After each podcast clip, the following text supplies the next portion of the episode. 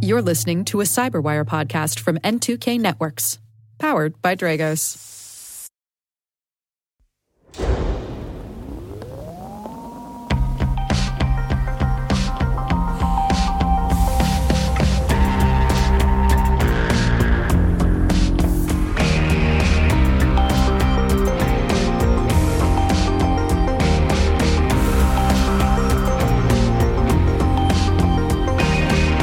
It's July 13th, 2022, and you're listening to Control Loop. In today's OT cybersecurity briefing, a cyber attack hits a Ukrainian energy provider, a Chinese speaking threat actor targets building automation systems, an Iranian steel mill suspends production due to a cyber attack, the US TSA issues relaxed pipeline cybersecurity directives, a US cybersecurity bill focuses on training. Ian Frist from BlueVoyant joins us to discuss the Cybersecurity Maturity Model certification from the U.S. Department of Defense and what it means for industrial environments. And in the Learning Lab, Robert M. Lee teaches us about the five critical controls for OT cybersecurity.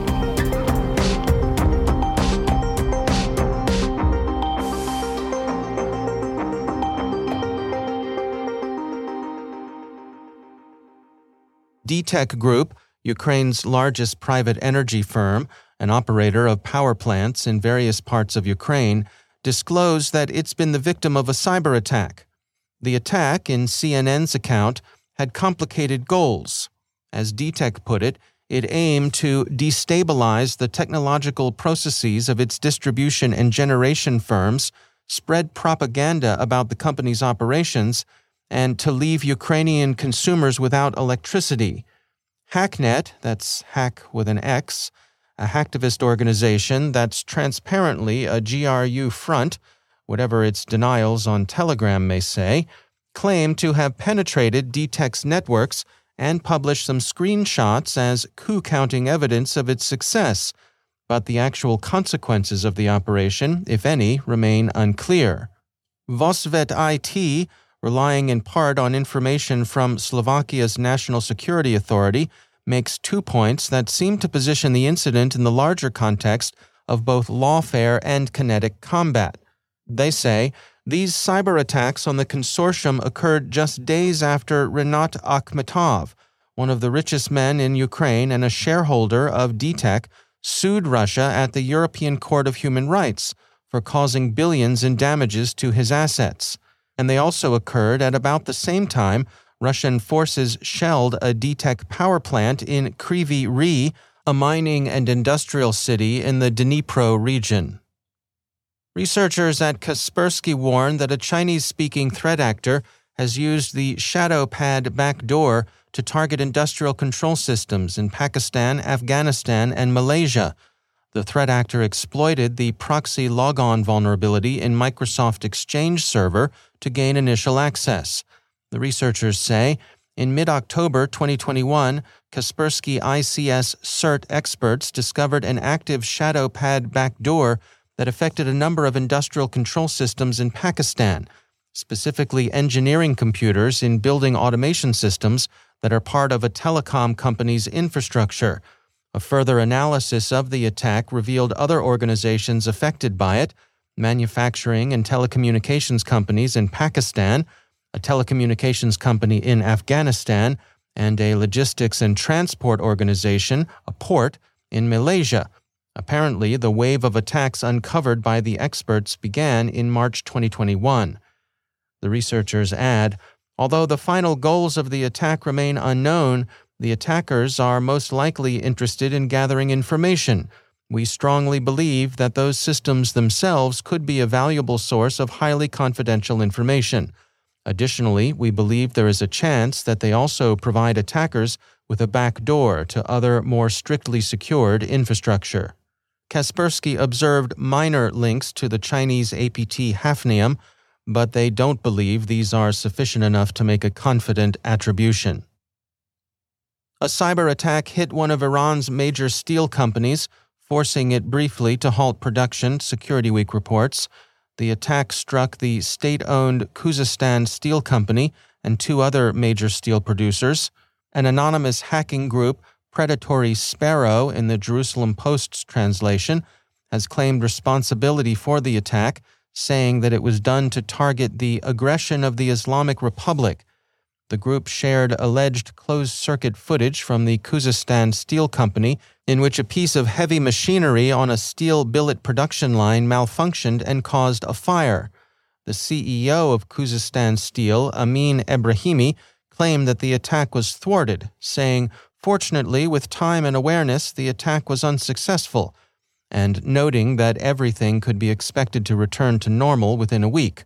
Neither of the other steel producers targeted in the attack noted damage or production issues.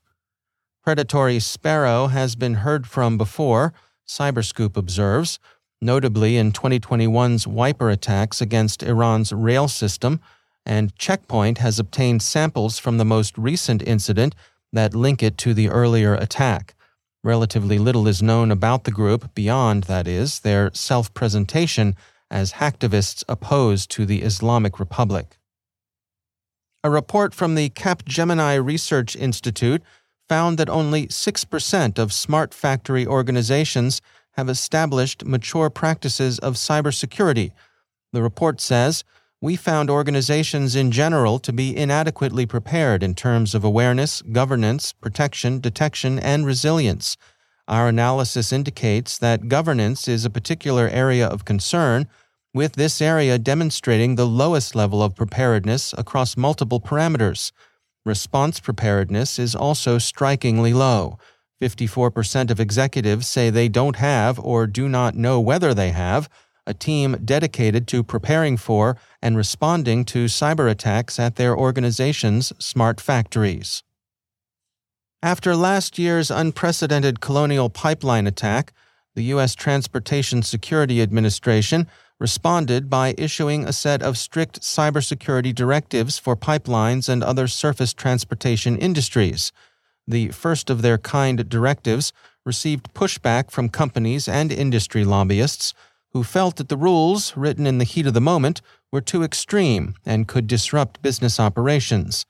Now, the TSA has released updated, less stringent directives that industry experts say could indicate how the administration plans to write permanent rules going forward.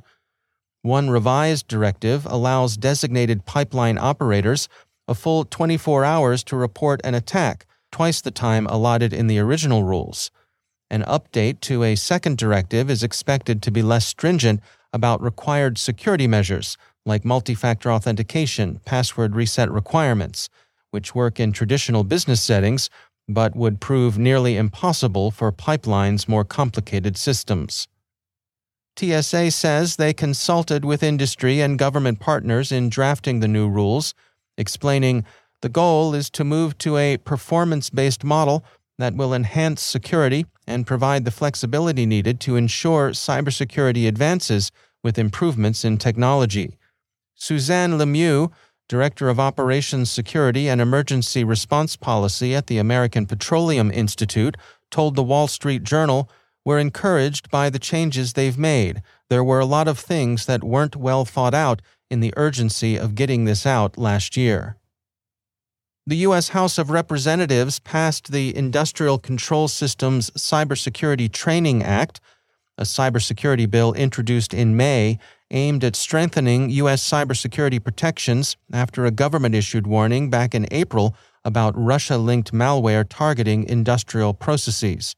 Security Week reports that the legislation would amend the Homeland Security Act of 2002 to allow the Cybersecurity and Infrastructure Security Agency to create a free training program both for government agencies and the private sector.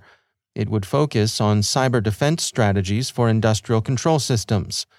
Representative Eric Swalwell, a Democrat from California's 15th District who introduced the bill, explained With the increased threat of Russian cyber attacks, we must be cognizant of cyber warfare from state sponsored actors.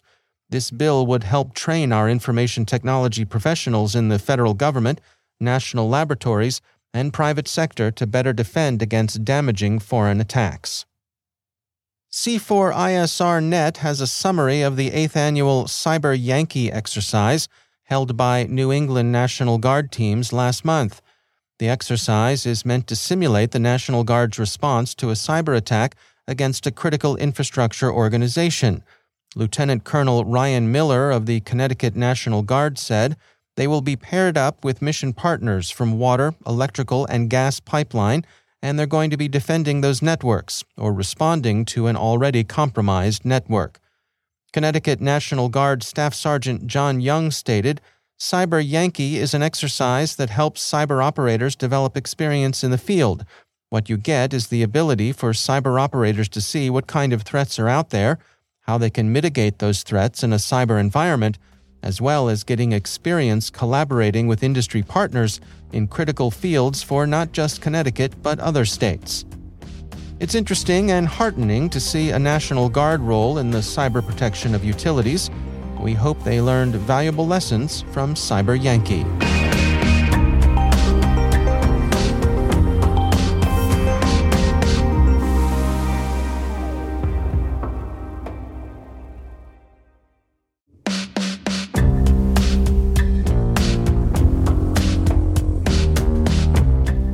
Ian Frist is Director of Proactive Services at BlueVoyant. I caught up with him at the recent SANS ICS Security Conference in Orlando for his insights on industrial infrastructure and the Defense Industrial Base. So, um, we're going to be focusing on CMMC and what that means for ICS environments. Can we just start off with the maybe uh, demystify some of the acronyms and so on and so forth? Yeah. what, could you give us a little bit of the background, what CMMC is and where did it come from? Yeah, absolutely. So, um, CMMC is the Cybersecurity Maturity Model Certification. Um, and it was announced in 2020 by the Department of Defense as a way to validate the security of their suppliers, specifically the security of suppliers that were processing, storing, or transmitting controlled unclassified information, or a CUI, um, I won't call it CUI. I just you just can't bring yourself I can't to do, do that. it. I can't bring Fair myself enough. to do it. Fair enough. Um, and and it was it's really built off of NIST 800 171. So a little history lesson starting back in 2017, contractors were required to meet NIST 800 171 to accept uh, defense department, you know, um, contracts. But they only had to raise their hand and say, "Hey, I meet this." Right?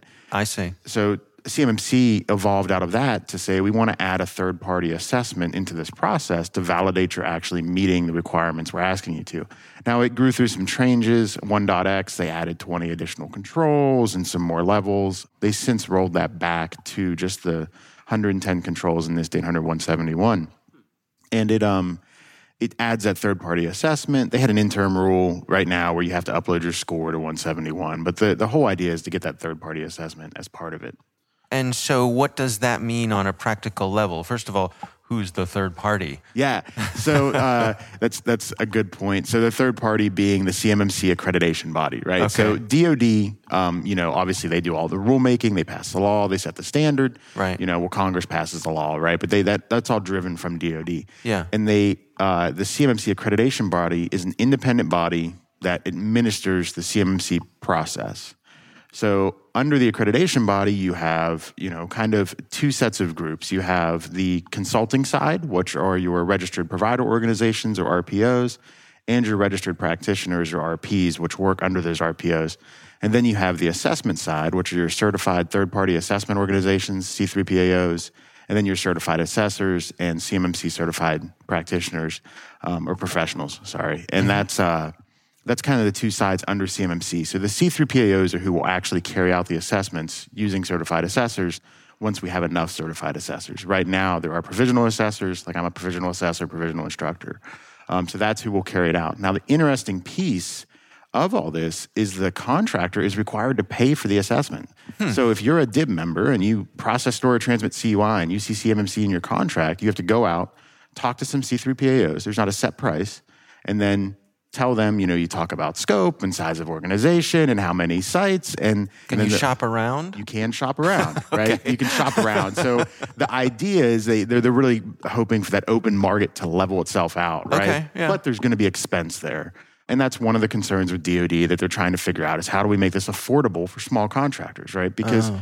The DIB is full from companies that make massive manufacturing facilities that make, you know, tanks or, you know, jet fighters. right. DIB is Defense Industrial Defense Base. Industrial Yep, Base, yeah. yep, Just Yeah. checking. Yeah, the acronyms are everywhere. so, um, uh, so the defense industrial base is full of big contractors, right? They have these big primes, but they Yeah. also have all these suppliers that feed into those primes, and they might make a bolt for the F thirty five, right? Right. And maybe that bolt is so specialized, it's controlled unclassified information. So that small machine shop now might have to meet CMMC. I see. So that's kind of the scope of it. The numbers that have been thrown around, they've said as many as 320,000 members of the DIB, and they expect, I think the last number I saw was 86,000 to need assessed. So that's a lot of companies, um, especially since there's only five C3PAOs right now. How does this affect the folks in the ICS world? Yeah, so that's the that's the really interesting piece. And what's what's interesting about that is in under the old version of CMMC, there was no clarification about it.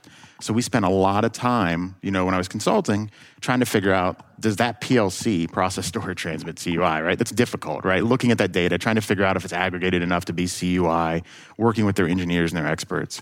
Well, when they rolled CMMC 2.0, they released a scoping guide and they included a category of specialized assets, which includes IoT, OT, ICS systems. It also includes test systems and government owned systems. And what they said was assessment wise, you're going to be assessed against one control. You have to have a system security plan. But as a contractor, your responsibilities going into it are you have to list it on your asset inventory, every one of those assets.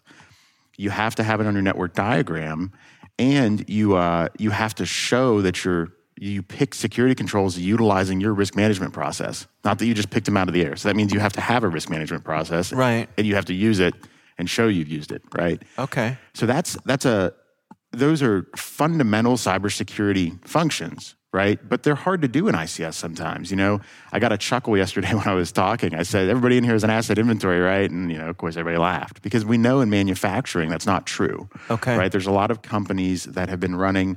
You know, they turn on the hand grenade line in the morning and they turn it off in the evening, and it's been making hand grenade lines, and it it got updated after the Gulf War sometime, but really it's been making hand grenades since World War II Right. right? So those systems, you know, they got updated. They're they're connected, right? They're industrial control systems, but nobody's looked at them in a while. They don't have accurate inventories. They don't have accurate network diagrams.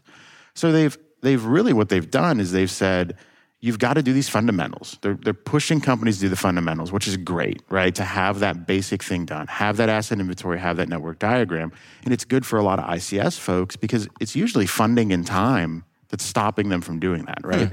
Everybody knows they need to do that, but you know, having that leadership buy-in to get the funding to buy the tool to do the asset inventory to help you do the network map, right?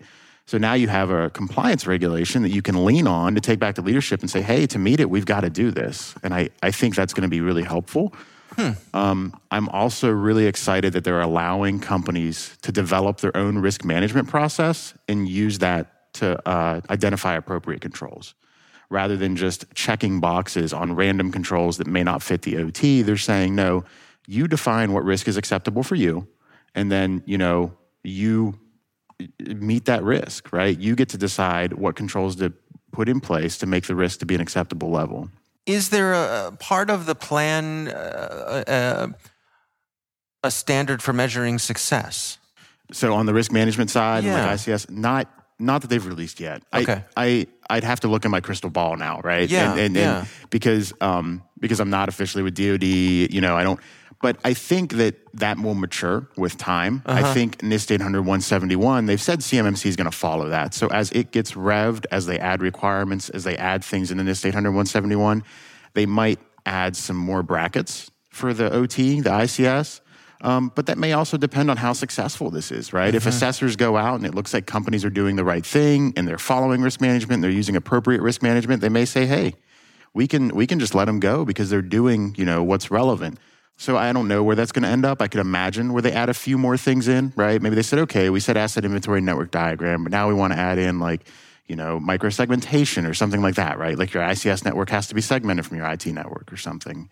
But um, nothing yet, nothing firm. I see. Is there a sense that this has been, uh, I don't know, adequately collaborative? That there's been, you know, uh, input from industry to to make this isn't just coming down from on high. So that there was a lot of feedback after 1.x that it had just come down from on high, right? Okay. That the that academia and the government had gotten together and written the standard, and everybody was like, "Whoa, it's too much." Right. Right. Meanwhile, back in the real world, right. Yeah. Um, there's so they they removed those 20 extra controls. They scoped it back you know they've they've released some clarification.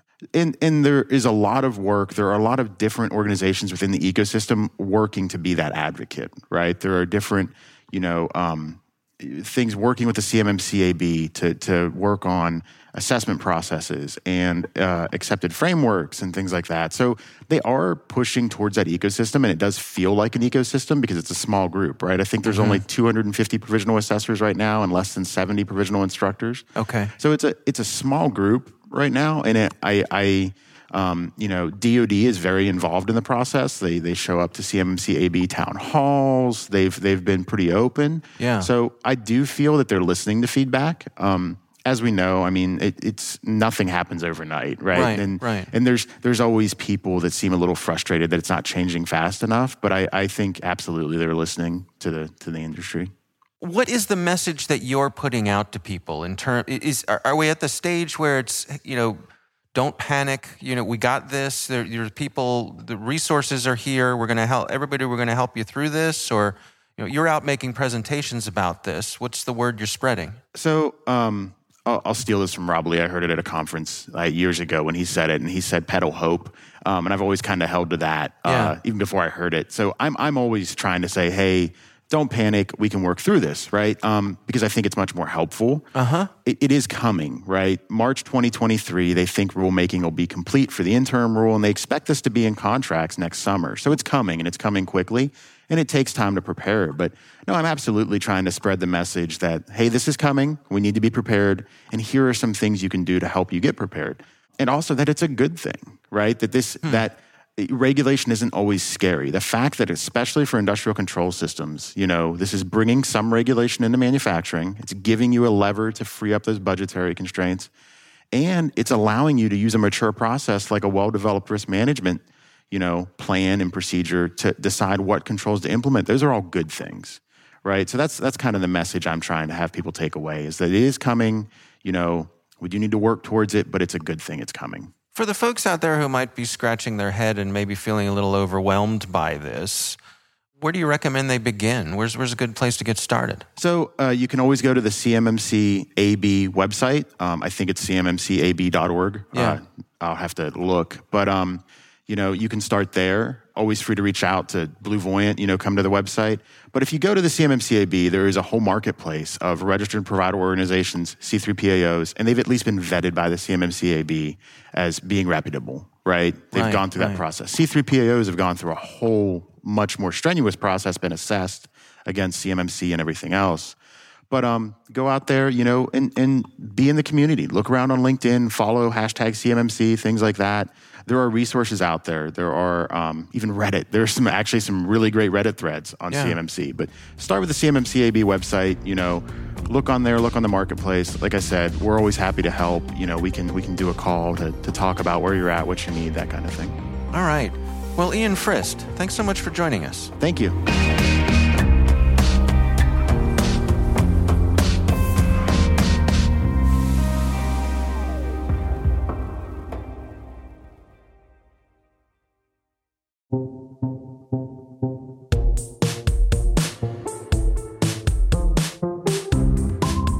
Robert M. Lee is CEO of Dragos, and he joins us with this edition of the Learning Lab.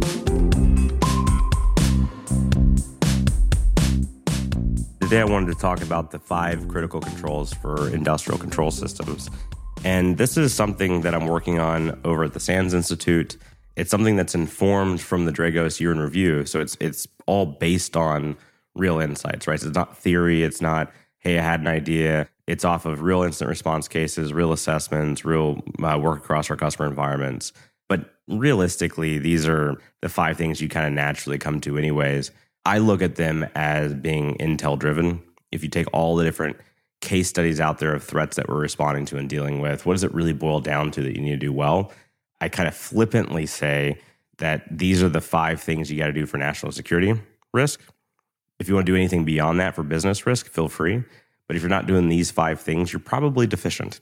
And uh, these are the five things that uh, I wouldn't, this is probably overly flippant, but I, I wouldn't want to be in a position testifying in front of Congress uh, without having done these five things uh, in a major attack. These are the ones that are just kind of common sense things based off the attacks and incidents we've seen.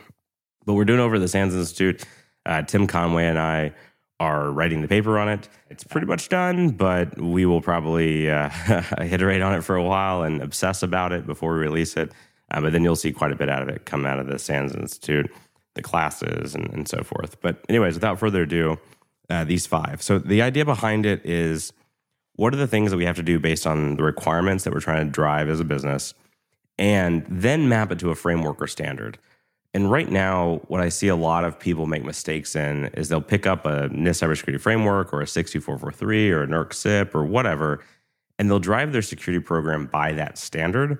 But that standard is really there as a lexicon in the same way that MITRE ATT&CK for ICS is. It's a lexicon. It's not a bingo card. It's not go do everything. It's here's a common language um, to be able to talk to your peers across the company and between the industry. So you should do the controls and then map the output of them to a standard, not vice versa.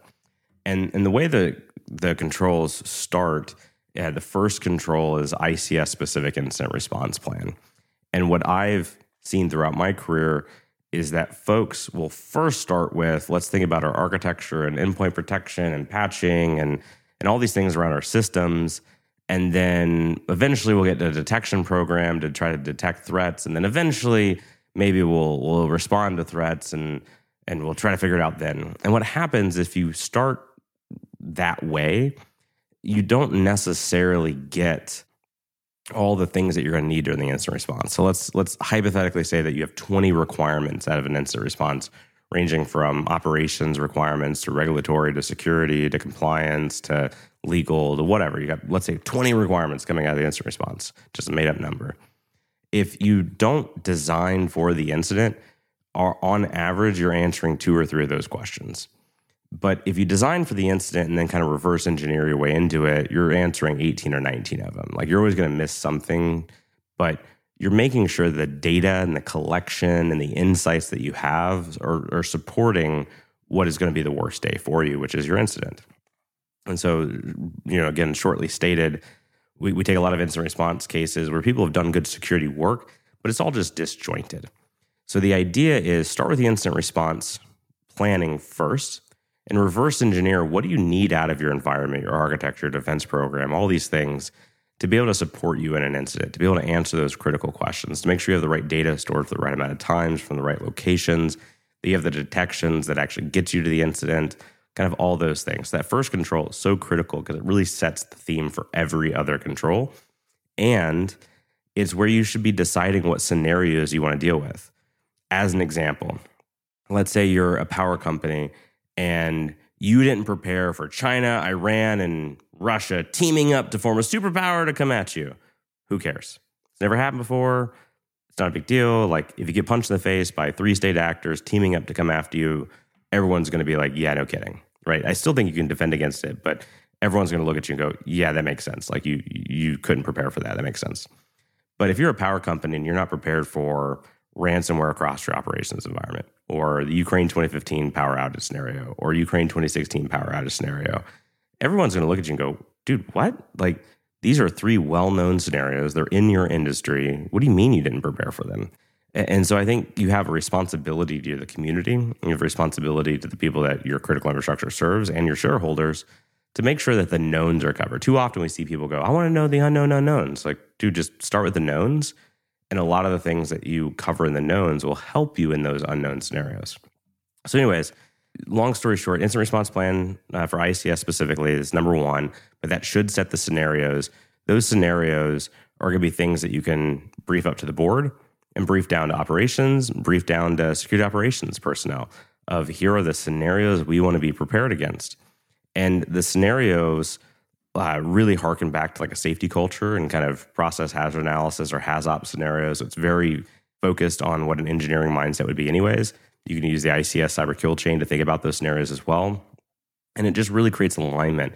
Do I want every security operations analyst triaging every possible alert? No, that's silly. But do I want to know what tactics and, and techniques align with the scenarios that I care most about as an organization so that I can create the run books off of them and all the processes to make sure that when those things happen that we're paying special attention to them, of course. Anyways, so I get that first control done. I can do things like tabletop exercises and, and other things in that control, but really it's what are the scenarios with alignment across the company with an incident response plan specific to them. The second control then is a defensible architecture. It's not defended. It's not secure. I hate when vendors come out and go, "This is a secure product." No, it's not. It, it's a defensible product. It's a defensible architecture, but adding the human component is what makes it defended. Okay, so what is a defensible architecture? Well, it's going to depend on your industry in that scenario. If I come up with a scenario against ransomware, which every industry at this point should have across your operations environment, you're going to find things like segmentation is important. You're going to find things like having IT and OT share an Active Directory server is not helpful. The ransomware commonly compromises Active Directory and then populates that thing like a highway to death, you know, highway to hell just across the organization. So let's make sure that we separate out those OT environments, especially in the critical sites. Uh, I might find pretty commonly that my incident response requirements have things that depend in ICS on that systems of systems. A lot of IT is system analysis and data analysis. A lot of ICS is systems of systems and physics. So if I want to understand that the logic has been changed in a controller, I'm not doing that with host based analysis. I'm doing that with network, systems of systems. I need to see the network interactions. So I want to see span ports uh, or tap infrastructure in a defensible architecture, as an example, uh, from that second control, depending on my scenario. Uh, so I'm going to pick out those scenarios and control one and have plans against them that's going to drive what I need out of my defensible architecture. That defensible architecture is going to reduce as much risk as I can reasonably while enabling me to add humans in to defend. That gets me into my third control, which in ICS is going to be ICS network monitoring. Uh, and so that's going to be all the variety of different ICS visibility products out there. Pick your one that works best for you. The, the point, though, is can I see system to system interaction? Can I understand what's happening inside the protocols of ICS traffic? Whether it's a VNet protocol from Yokogawa, Modbus TCP as a common protocol, OPC for a historian. What's that systems of systems interaction? Can I identify that an engineer workstation changed the logic of a controller across the network? You know, that, that type of system and system analysis. The benefit of, of that category, anyways, is that that control is going to give you everything from asset inventory to go reinforce that defensive architecture. It's going to give you vulnerability identification in any of your modern products and more importantly, it's going to get you the detections that you need. So it's kind of it reinforcing control two and making sure that your prevention controls don't atrophy over time. And it's also making sure we can even get to the incident by having the right detections in place, especially those tactics and techniques and procedures of those adversaries and the scenarios we care most about. The fourth control is going to be a classic IT control, secure remote access. Um, for most considerations, there won't be huge ICS differences. There are some. Um, but in most cases, we'll, we'll, we'll push for multi-factor authentication, especially for remote sessions where we can get it, like a OEM or integrator or maintenance personnel coming in to remote into the site. I want to put them on multi-factor authentication. If it can't be supported, then I'll go back and put compensating controls in my defensible architecture and try to have things like jump host or extra monitoring or so forth around those accesses. Either way, I need to identify where those accesses are. So I want that visibility and insights from that uh, control three first. I need to understand what my architecture is from that control two. And then I'm going and applying secure remote access where I can. And then the last control is a key vulnerability management program. A lot of folks come into ICS environments and they look at it and go, oh my gosh, it's Windows XP or Windows 7, and oh, it's so vulnerable. That's a very system view. I'm not saying we can't fix those things, but what is the risk that we're trying to reduce here? What are we trying to solve for? Again, go back to that critical control one. What do we need out of this? Which should inform what vulnerabilities actually matter uh, when we at Dragos look at our year in review reports, uh, we go through every single vulnerability each year on the Intel team, and we just think about which ones actually add extra risk into the environment. So something that is either being exploited by adversaries currently or is introducing new functionality into the industrial environment that is risky. So, in other words, if there's a vulnerability that allows me to modify the logic of a controller from an engineer workstation, I'd roll my eyes because that's the whole point of the engineer workstation. I don't need the vulnerability to do that. There's a lot of native functionality in the environment that makes a lot of vulnerabilities useless. But what are the ones that are adding new functionality that it's risky or are actively being exploited? And when you look at that, on average, it's about 4%. So what's like the four to, I don't know, say 20, but what's around the 4% of vulnerabilities you should actually care about? Where are they located? And let's go address them. And that can also get into things like software bill materials, where I don't just want to know that Honeywell disclosed a vulnerability. I want to know that three other OEMs also had it and didn't disclose it because they didn't know about it. Because maybe it was like the PIPEDREAM malware and taking advantage of the CODESYS software. So ICS incident response plan, that's going to set the requirements for the rest of the program and alignment across the company, which is usually missing on what are we trying to solve for. Then gets to control two on defensible architecture, which is defined by what we need the architecture to support uh, in that incident, as well as helping reduce the risk of it. Control three is that ICS network monitoring or network security monitoring, that visibility and system of systems analysis. Control four is that uh, secure remote access, very often multi factor authentication. And Control 5 is the key vulnerability management program. And again, there's a lot of people out there like, well, you didn't say anything about antivirus or this or that or the other. Like, there's a lot of controls we're leaving off because these are the five that you would would manifest in the various instances we've seen. These are the five that are most important for you. I'm not saying that other things won't return value. You should go have business discussions on the rest of things and figure out what makes sense for you based on your business risk. But those five are pretty unalienable in the sense that you, you really need to be doing those five. And those, that's why we're making them the critical controls. That's why you'll see white paper come out from SANS. You'll start seeing in our courses, and you'll start seeing it reinforced around the community. And there's a number of governments around the world I've already talked to that are, are going to work on amplifying and reinforcing as well, because it's just common sense in terms of preparing us for those things that we worry about most. That's Robert M. Lee from Dragos.